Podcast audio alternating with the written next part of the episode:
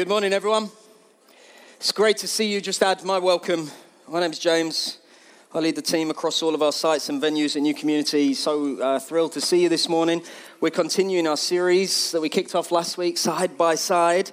Um, and uh, I just, I love it when God speaks, and I love it when God sets up what we're going to look at in the preaching of the word through our time of worship. And uh, just, yeah, I really feel well, God has very clearly spoken to us. We believe God's alive and speaks to us today through His Word and, and through the Spirit, through lots of through us, uses us, and and uh, so encouraging for us today. If you've got a Bible, we're going to be Acts chapter two in a moment, a very familiar passage, but just that sense of the invitation that we have, that we've been given.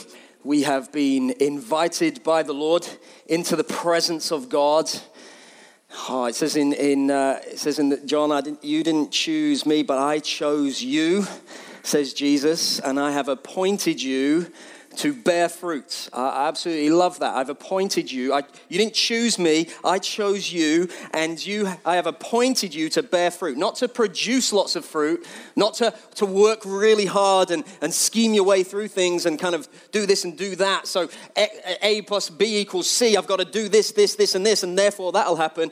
No, he says, I have appointed you to bear fruit. And we bear fruit by just being who we are in Christ and understanding that our identity and the invitation that we've had now, now we have been changed and transformed by the power of God, his death and resurrection, Jesus' death and resurrection on that cross. Now, the moment I put my, my trust in Jesus, I declare with my mouth and believe in my heart that He is Lord, that moment I am tran- transformed and changed. My very identity has changed. And now Jesus says, If you abide in me, you will bear fruit. And that's, that's, that's what's so encouraging. When God speaks, we can sometimes have that moment of going, Right, what must I do now? God, do this, this, this, and this. And there will be some doing. But the doing is, is worked out of who we are. And the fruit comes from abiding in Jesus and being who we are, and we will produce fruit. Apple trees don't work very hard to produce apples. They, by nature of being an apple tree and being healthy, apples come out of it. And if they're not producing fruit, there's something, it's either not an apple tree or it's not a healthy apple tree. But assuming that it is an apple tree and not an orange tree, I don't know, orange trees, I don't know. I'm assuming it's not some other kind of tree, and assuming it's healthy, it will bear fruit. That's the nature. If you're a Christian here today, if you assuming you are and assuming you're healthy, you're going to bear fruit. And so we can receive these kind of words today and say, Yes, God, come and do it, Lord. And it's not then a question, I've got to go and strive really hard and work really hard and make something happen. I've got to draw some plans for the extension on my house. I've got to work. No, no it's I abide in the Lord and the fruit will come. And kind of just the focus of where we are today, we're going to be in Acts 2, is just this sense of what it is to be the people of God, what we give ourselves to on a daily basis.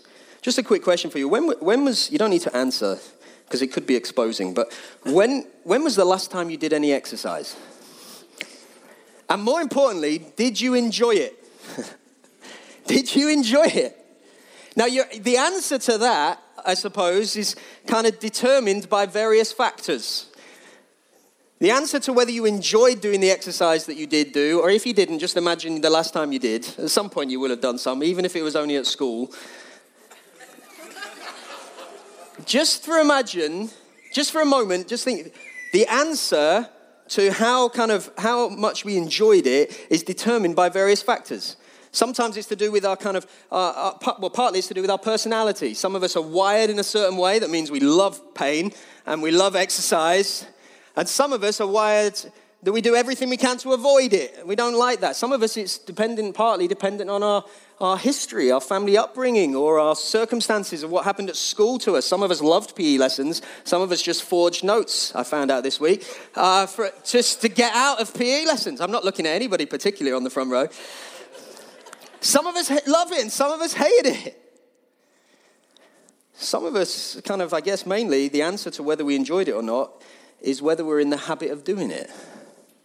The more you exercise, the more you do something, the more you, you, your body responds well to it and you begin to enjoy it. And you go from that phase of thinking there's nothing worse than doing this to I can't wait to do this. And when you get out of the habit of it, it's like it's painful. Your body goes into kind of like oh, shock a little bit, and it's terrible. And then too much shock after a while kind of leads to no shock, and it leads to, yeah, I can't be bothered. and we're back in that whole cycle again. Here's the thing when it comes to exercise, your motivation to do it is determined on what you want to be in the future. So we all, we all exercise for some reason, either because we've got a race coming up or an event coming up, or there is some recognition that actually probably not as healthy as we could be or should be, or we're desperately counting down the weeks until our summer holiday and thinking, oh my goodness, uh, there's going to be photos and everything. I've got to sort things, a few things out before then, and we've still got enough time right now. Some of us are just kind of motivated by the fact that other people are, and we think, well, I want to be, and, and some of us are not motivated by it at all, and we think, shut up, what are you talking about? Here's the thing what you think the future holds determines what you do today, not just in exercise, but in anything. Every decision you make today, tomorrow, is determined by where you think you're heading and what you think you're working towards. So it's bank holiday tomorrow, so nobody's going to be working. But on Tuesday, or not many of us will be working, but on Tuesday, the decisions we make when we go to work kind of determine where we think our trajectory of our, our career is going. If we think we're kind of on an upward trajectory, we're going to work really hard and we're going to try and impress the boss and we're going to try and do the stuff. If we think I'm just counting the days till I'm out of here, we're not going to do anything. Or the bare minimum, anyway. And it's the same in everything in life. What you think the future is of determines what you do today. It's true of exercise, it's true of life, it's definitely true of the Christian life. The habits that we develop today and we practice today will shape who we become in the future. So many of us are worried about what might happen in the future that we're just obsessed with the future. We forget that the future is shaped by what you do today. The future is not shaped by what you plan to do one day. The future is not, you don't get beach ready by thinking about the summer holiday and thinking, I'm just going to, at some point, I'll get there. You get there by what you do today. We have a big dream in this church came out in our, in our time of worship. We have a, a big dream that God's laid on our hearts, a big vision, a huge mission, which is nothing short of the multitudes coming to Christ. That's really, that sounds ridiculous. I know. Nothing short of seeing thousands and thousands and thousands of lives being transformed for the glory of Jesus. And our dream and our vision is rooted in what we might describe as apostolic foundations. It's rooted in the Word of God. The blueprint for what we believe is found here in the pages of Scripture. And what we believe God's laid on our heart is rooted in what we might describe as prophetic promises the specific things that God has spoken over us in this house, in this church. So, our apostolic conviction, what we believe the Bible says about vision and mission and what we're giving ourselves to, it's of huge proportions. Absolutely huge. The harvest is plentiful, Matthew 9 says. Of the increase of his government, there shall be no end. Isaiah 9 tells us. The commission is to take the gospel to far off islands and distant shores. That's what it talks about in Isaiah 49. We're serious about the nations ultimately of the world, and any other vision is too small a thing. If we're not dreaming about far off shores and nations and unreached people groups, the Word of God tells us it's too small a thing. Our commission is to the ends of the earth. Matthew 28. That's ultimately what Jesus said go make disciples of all nations. So we've got this apostolic conviction. Then we've got these prophetic promises that we believe God has called us to multiply and grow. We heard it again this morning. Build some extensions. It's time believing God for significant growth. Not so we can boast in and of ourselves, not so we can build some little new community empire thing, but so that the glory of God may be displayed in this part of the world and the nations, and so that the glory of Jesus might be declared, and so his kingdom might extend. We believe God's called us to make up a, a church with lots of different people from lots of different backgrounds, made up of lots of smaller communities in lots of different locations, reaching lots of different people and lots of different nations few years ago, we felt God speak to us about raising our expectation. When we kind of put this together, it was this, uh, really believing God that we were playing our part in reaching the nations by advancing through prayer, fueled by worship, by identifying more leaders, locations, cultures, and opportunities, by starting more communities, ministries, venues, meetings, and expecting gospel transformation. That's what, that's what we're about. Reaching the nations, advancing through prayer, fueled by worship, identifying more leaders and opportunities and going for it, starting more things, more communities, more venues, and expecting gospel transformation. And we want to be faithful to both the apostolic conviction that we have based in the Word of God and the prophetic promises that God has spoken over this house. And we believe as we are, God will be truly faithful and we will see something truly remarkable in our day in this generation. And we want to play our part. Of course, it's not just us, there's plenty of other churches as well, but we're not responsible for what they do. We're responsible for what we do. It's not all on new community. We want every church to be pressing into the as far as they can go to the glory of God. It's not going to just be on down at one church, but we're only responsible for what we do, and we want to play our part in seeing the re-evangelization of this city, this town, this nation, the nations of Europe and beyond. Sounds mad, right? Like, what can we do? A few hundred people in this room? But once upon a time, there was a few people less than this sitting in a room who received a similar call. They received a similar prophetic promise. They received a similar apostolic mandate. They received a similar, seemingly impossible thing go do it. You will be my witnesses. Go, make disciples of all nations. And it seemed entirely unlikely that they would be able to change anything. It didn't even look like they'd be able to change themselves. And yet, in just one generation, just 30 years, the gospel went around the entire known world and changed it forevermore. That's what we're looking for today. That's what we're believing for again today. And so this morning, I just want to look at what can we learn from the early church that would help us fulfill the dream that we have here today. Now, we need to be really careful. We're not looking for some secret learnings or some strategy if we look through the code or if we just kind of do this and look at the add the bible verses together and divide it by 7000 it works out this that and the other and everyone no there's no simple one two three do that but there is something profoundly powerful and profoundly simple in the example of the early church we love to complicate overcomplicate everything they weren't particularly a complicated bunch of people. They took God at His word, did it, and saw incredible breakthrough. We want to see similar breakthrough.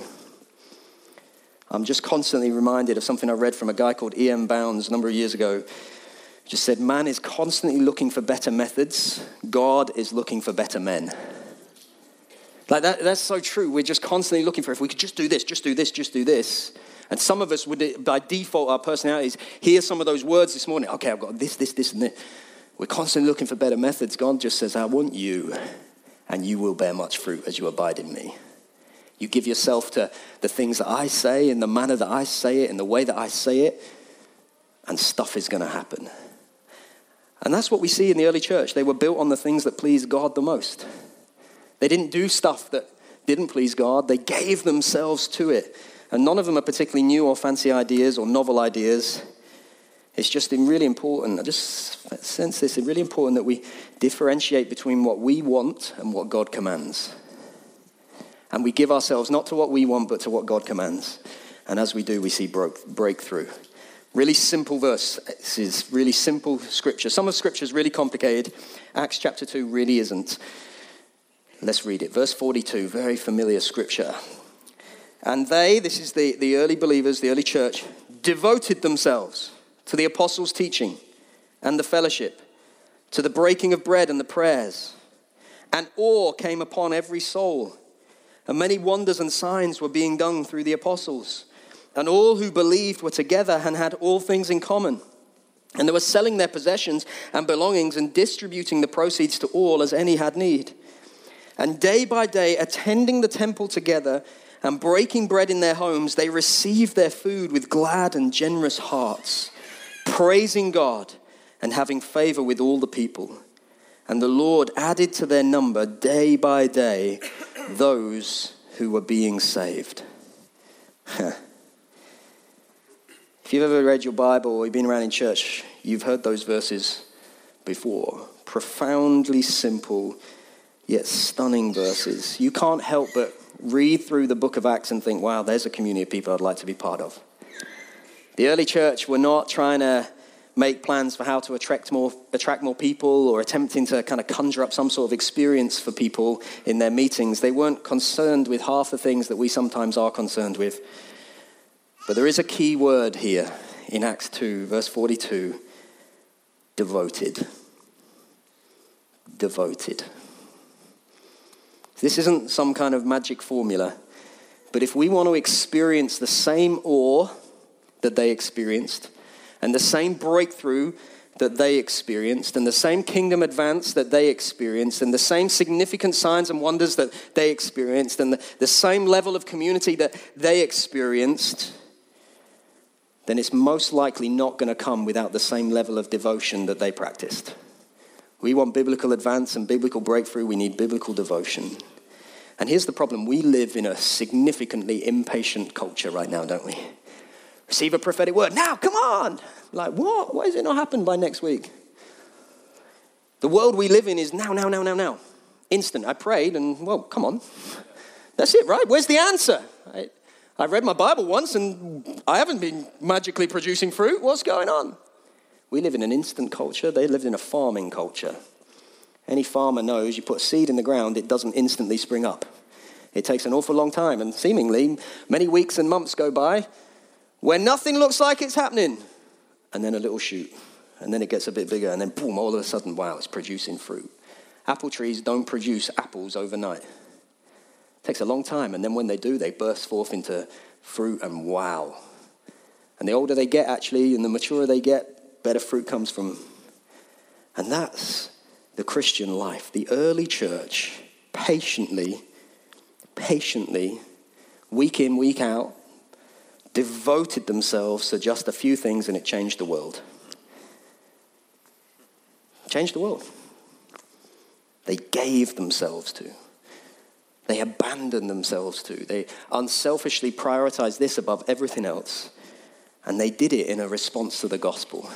This devotion was a natural reaction to what Jesus has done. This, this devotion was not kind of, you must do, and you need to do this, and that, well, this, this, this, and this. It was a natural response. That I've been invited into my Father's house. There's many rooms. There's a place for me. My identity has been changed and transformed. I'm now a disciple. I'm a family member. I'm a missionary. Everything we looked at last week, not because of me, but because of Him. Not because I earned it or deserved it, but because He poured out His loving kindness on me and the natural reaction is now devotion to the things of God. It's a really simple exchange. He's done this, and I respond.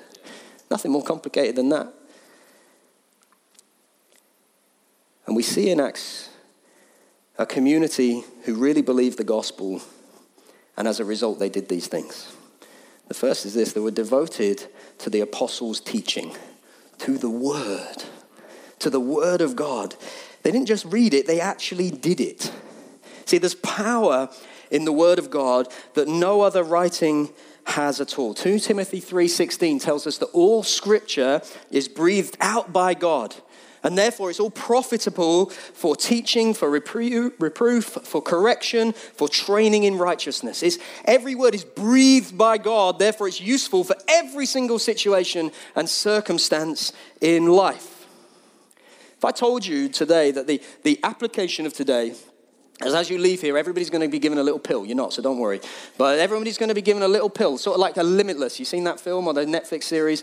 All right, a little pill that if you take it every single day, it will transform you from the inside out and it will change you without any negative kind of uh, any kind of negative side effects, just positively, is going to enable you to be the best you that you can be, a sort of limitless moment. Most of us would say, I'm up for that. Give me that pill. I'll take that literally, here we have, okay, it's not a pill that you can just pop and swallow, but literally here, God has provided a means and a way by which we can be changed and will be changed and will be shaped from the inside out if we take it. Hebrews chapter 4, verse 12. For the word of God is living and active, sharper than any two edged sword piercing to the division of soul and of spirit, of joints and of marrow, and discerning the thoughts and intentions of the heart. We've heard it, but do we believe it? See, what we, there is a ten, tendency in the West to read a verse like that and go, oh, what's the difference between joints and marrow? What's the difference between soul and spirit? That don't make sense. Like, which, if you can't describe that exactly, and we fundamentally miss the point. So we'll take a verse like that, and far from going, okay, I need to get this in me because this is going to shape me, we go, what? Joints and marrow. Uh, until somebody can explain significantly properly for me the difference between soul and spirit, nah, I can't take the rest of it seriously. So, whoa, whoa, it's the living word of God. If we genuinely believe that this was, had the power to change us and shape us from the inside out, what would we do? We'd read it and we'd expect it to change us. Like if we genuinely believe that this had the power to shape us and change us, to knock out all the junk and all the edges off us and, and refine us and turn us into something beautiful, all promises that are contained in these words, oh, we'd give ourselves to it.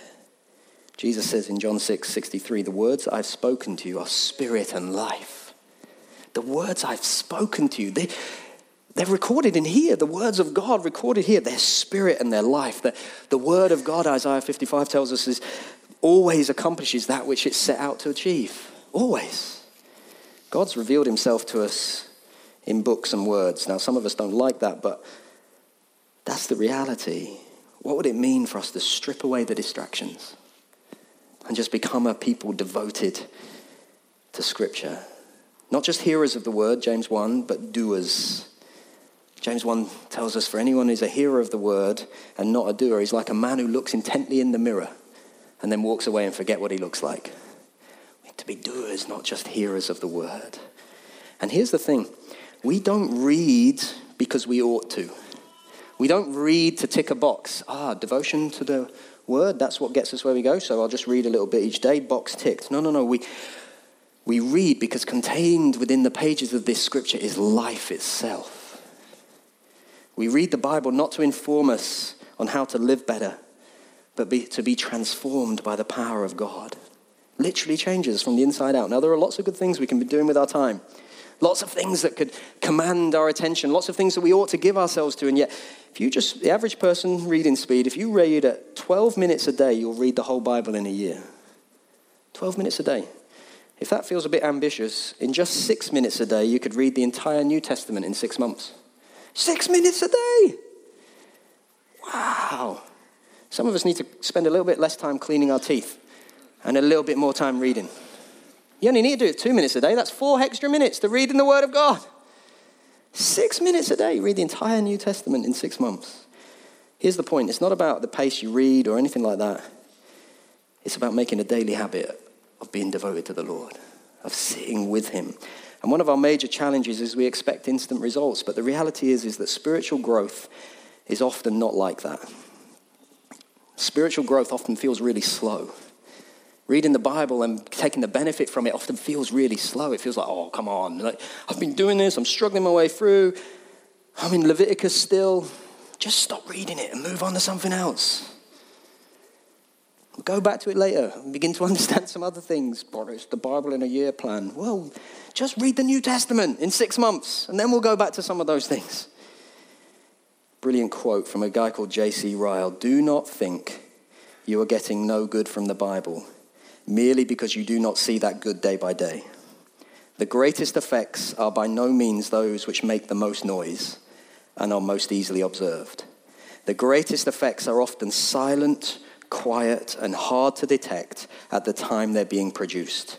Think of the influence of the moon upon the earth and of the air upon the human lungs. Remember how silently the dew falls and how imperceptibly the grass grows. There may be, there, there may be far more doing than you think in your soul by your Bible reading. Wow. I don't see the effect of the moon. I don't truthfully know what it does other than make the tides go in and out. But I understand that if it wasn't doing it, things wouldn't happen. I don't, we plant things in our back garden and hope to goodness the kids don't just dig them up straight away. And we spend ages looking at them over months and then they don't grow and we realize the kids have dug them up. But that's a different story. The ones that they haven't worked out where they are, they eventually begin to spring some life. And if I go and stand and look at it every day, it doesn't look like it's doing much. But I wait a few weeks and go and look again and it's grown and a few more weeks and it's grown, and a few more weeks it's grown. Hey, that's like exercise. I do it once, it doesn't look like I've done, I haven't got suddenly got bulging muscles, but I do it week in, week out. I still won't, but some of you will. Go running. Doesn't feel like I'm increasing particularly how good I am. until after a little while I look at back at my track record and think, wow, I'm getting quicker, I'm getting faster. That's how exercise is. It's exactly the same with the Word of God. If you need help reading the Word of God, there are some brilliant resources that can help you. There really are. Like Bible in a year, all those kind of things, different stuff on, on the website, different community leaders will be able to help you with that kind of stuff. But fundamentally, it's not about the resources that actually help you. It's actually getting into the Word. And the most significant way you can do that is read it with other people. See, I, I kind of took up running again not so long ago. And running on my own, I'm okay with that. And, and looking at online tips of how to run faster, thinking that if I do that, I will suddenly get faster. The amount of YouTube videos I've watched, thinking, right, now that'll work. Turns out you don't get any faster by reading about how to run faster. Who knew? Turns out you don't get much faster by just asking tips from other people. Like Chris Smythe, he is so fast at running. Chris, how'd you get so fast at running? Does not help me run any quicker. I run the quickest when I go running with other people. Like my PB comes down and down again. Not, not any time I do it by myself, but every time I rock up to park run on a Saturday morning and chase my eight year old around the field, then my PB gets quicker. That's exactly the same with the Word of God. Reading it with other people it will help you. Let's be a people devoted to the Word of God. And to read it with other people, we need to be a people devoted to the fellowship. Now, we're going to look at this next week in, in more detail. But they were so dedicated to one another. They recognized they just couldn't do this Christian thing by themselves, and neither can you. We need one another. We need to be in community. We also need to be devoted to God's presence. Look at verse 42 where it says they were devoted to the breaking of bread. Now, without getting sidetracked into this too much, the Lord's table looked at it a few weeks ago. The Lord's table was this special time in which Jesus promised to be present in a very special way. Now, he's always present in worship, of course, but he was present, according to Scripture, at the Lord's table in a, in a particular way during that time. Paul says in 1 Corinthians 10 16 that we're participating in the presence of Christ when we celebrate it, and they devoted themselves to that. Now, I don't think that means that we, we should take communion every single week. We talked about this a few weeks ago. But it should be mean that we are devoted to the presence of God in a particular way. Because they believed that the Spirit of God was on them and with them, each of them. And later on, we read, when they came together, each one had a gift from the Holy Spirit to use. Each one brought something to each of their gatherings, ready to, to use it to the glory of God and for the good of other people. So they came to church gatherings, whether it's small in their houses or, or larger in their temples, they came expecting to be in God's presence and expecting to be used by God. There's a lesson there for us.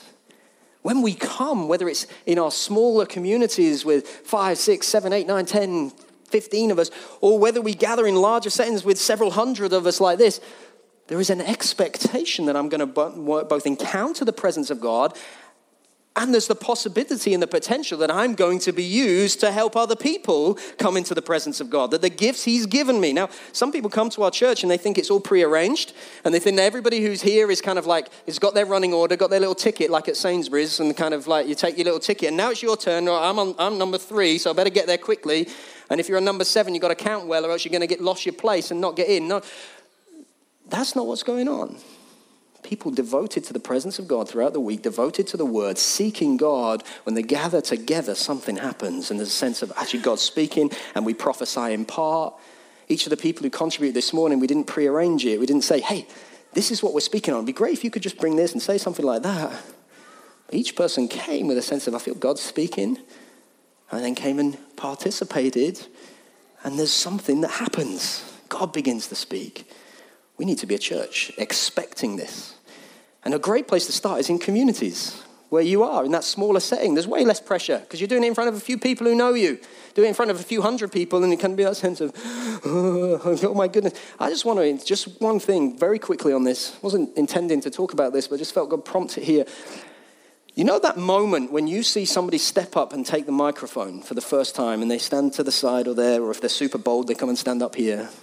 What's running through your head when you see somebody contribute for the first time? Because I just want to hazard a guess that it's not, I hope they fail. Like, if it is, we've got some issues that we need to talk through, right? But you're probably not thinking, boo, sit down. You're sitting there thinking, I really hope that's oh awesome. You're listening, you're on the front foot. That's what that's what we're doing. Every time someone new contributes for the first time, no one is going, fail! Boo! we're all thinking, oh, I'm for, go, I'm for you, this is great, go for it. If you're thinking that about them, what are they going to be thinking about you when you bring something for the first time? We can have so much fear built up. Is that kind of what's everyone going to think? They're thinking what you think when they come up. What's going to be said? I'm there, I'm ready to respond. I just want to encourage us. We need to come expectant. God speaks through and can use every single one of us. Each of us has gifts. And then you see here they were devoted to the prayers. They seem to feel intimately their dependence on God. They prayed all the time. Someone gets in trouble, pray. Someone has a need, they pray. Someone's scared, they pray. They need boldness collectively or individually, they pray. Jesus had left them in a state of total dependence. He gave them the Great Commission go make disciples of all nations. And then he tells them to do absolutely nothing until he sends the Holy Spirit, except pray, pray, pray, pray. So they pray for 10 days. Then Peter stands up to preach. Read all about it a little bit further back in Acts 2. He preaches for about 10 minutes, and 3,000 people were saved. Pray for 10 days, preach for 10 minutes, 3,000 people were saved. We pray for 10, for, for, for 10 minutes, preach for 10 days, and about three people get saved. But in fact, I should probably sit down. But that's not, it's not a formula or a number. It's that sense of actually the, the groundwork is laid in prayer. The proclamation then is the moment where we speak the truth and then God moves sovereignly. And the 3,000 is so significant. Exodus, I was just reading this this week. Exodus 32, verse 8. Moses, is a, they're at Mount Sinai and the people break the law of God and 3,000 people die. Now the Holy Spirit comes, Acts 1, and 3,000 people, Acts 2, come to new life in Christ. How? Why? It's because Jesus has died for our breaking of the law. He absorbed the fire of God's wrath so that we could get the fire of new life. Because of Jesus, now we're no longer under, uh, under penalty. We're no longer those who have been restricted from the presence of God. We're no longer those who are stuck. We're now those who are alive in Christ. And this, brothers and sisters, is our motivation.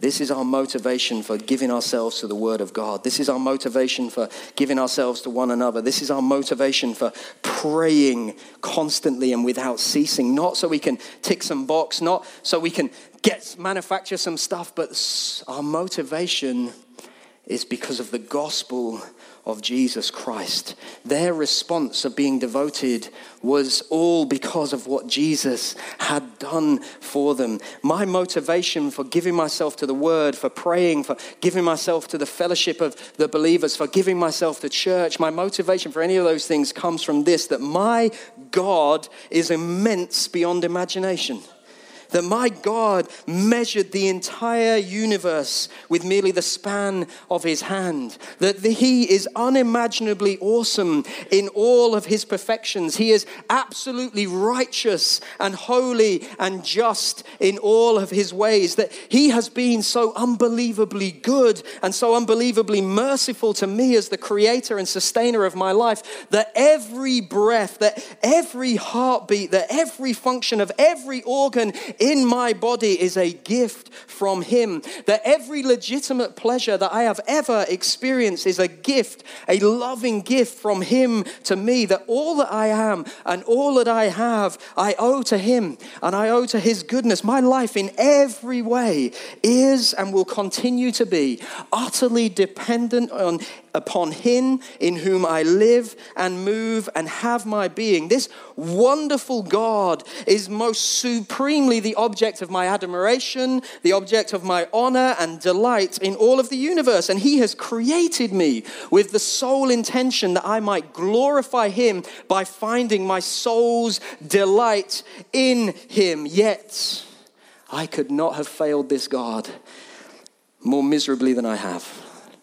Instead of giving thanks to Him and humbly submitting my life to Him, I've rebelled against Him and have actually sought to exalt myself above Him. Thinking of myself to be wise, I've actually shown myself to be foolish. And because of my arrogance, God has every right to damn me to eternal wrath. He has every right to do that. Apart from Christ, I have no hope and nothing in this world. And yet, what I could not do, God has done, and God did do, and in doing it, He did it all, sending His Son to die on the cross for my sins, therefore showing me unfathomable love. God loved me so much that He was willing to suffer the loss of His Son, and even more amazingly, He was willing to allow His Son to suffer the loss of Him at the cross. Jesus loved me so much, He was willing to lay down His life for me. No one could love me more or better than Jesus. And on the third day after Jesus' death, God raised him from the dead, thereby announcing that his death was completely sufficient to atone for every sin that I will or ever will commit in my lifetime. God then exalted Christ to his right hand, where Christ now reigns from on high, giving salvation and forgiveness to all who call on him by faith. And so now, the moment my time came, when I confessed with my mouth and believed in my heart that Jesus was Lord, he instantly granted me a great salvation. He forgave me of all my sin, past, present, and future. He made me his child. He's adopted me into his family. He gave me the gift of the Holy Spirit, which means the same power that conquered the grave now lives in me. The Holy Spirit now pours out God's love into my heart to tell me tenderly and beautifully and stunningly that I am now a child of God. I am an heir to an eternal glory in heaven. And in saving me, God has freed me from every sin. He has freed me from every shame. He has broken every shackle of condemnation. He has declared over me that now I am righteous, I am forgiven, I am free. He has justified me. He is sanctifying me. He is changing me. He is holding for me an eternal glory, that which I cannot even begin to imagine or perceive. And His grace abounds to me in every moment of every single day, in good moments, in bad moments, and in every trial and every mundane moment in between. And because I am a justified son, He even subjugates every trial to do good unto me. So even when I don't feel it, it is doing good things unto me. Even when I don't see it, He is bringing good things unto me. I do not deserve any of this. I could not earn any of this, but this is my salvation, and herein I stand. Thank you, Jesus.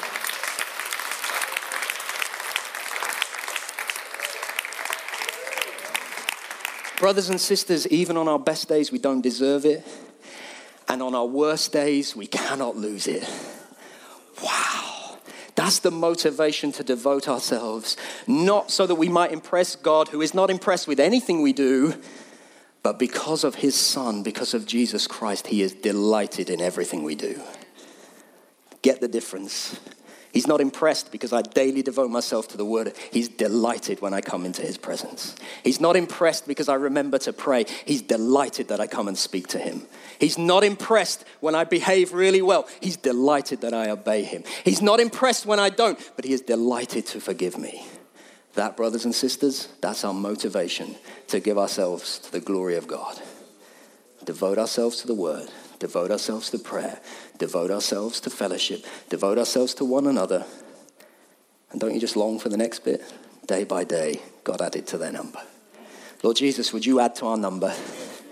Would you add to our number everything you've spoken about today? We say yes and amen. Would you add to our number, Lord, in this place? Our heart's desire, God, is that we would know you more and more. We'd be a devoted people that many wouldn't see and many would respond to the glory of God. Oh Lord, thank you for the work you've done in this place over many years. Thank you for every life you've touched, every life you've transformed. We're so thankful, we're so grateful, and yet we say it's not enough, Lord. It's not enough. We yearn for more. We hunger for more. We're desperate for more of your presence. We're desperate for more of your power. We're desperate for more salvation. We're desperate for more freedom. We're desperate for more breakthrough. We're desperate that the name of Jesus might be glorified in the nations of the world. And that you would choose people like us to partner with you. I wouldn't choose me, but you did. Thank you, Jesus. Lord, may we be a devoted people to the glory of God. In Jesus' name. Amen. This week, guys. Thank you. This week, eat the book.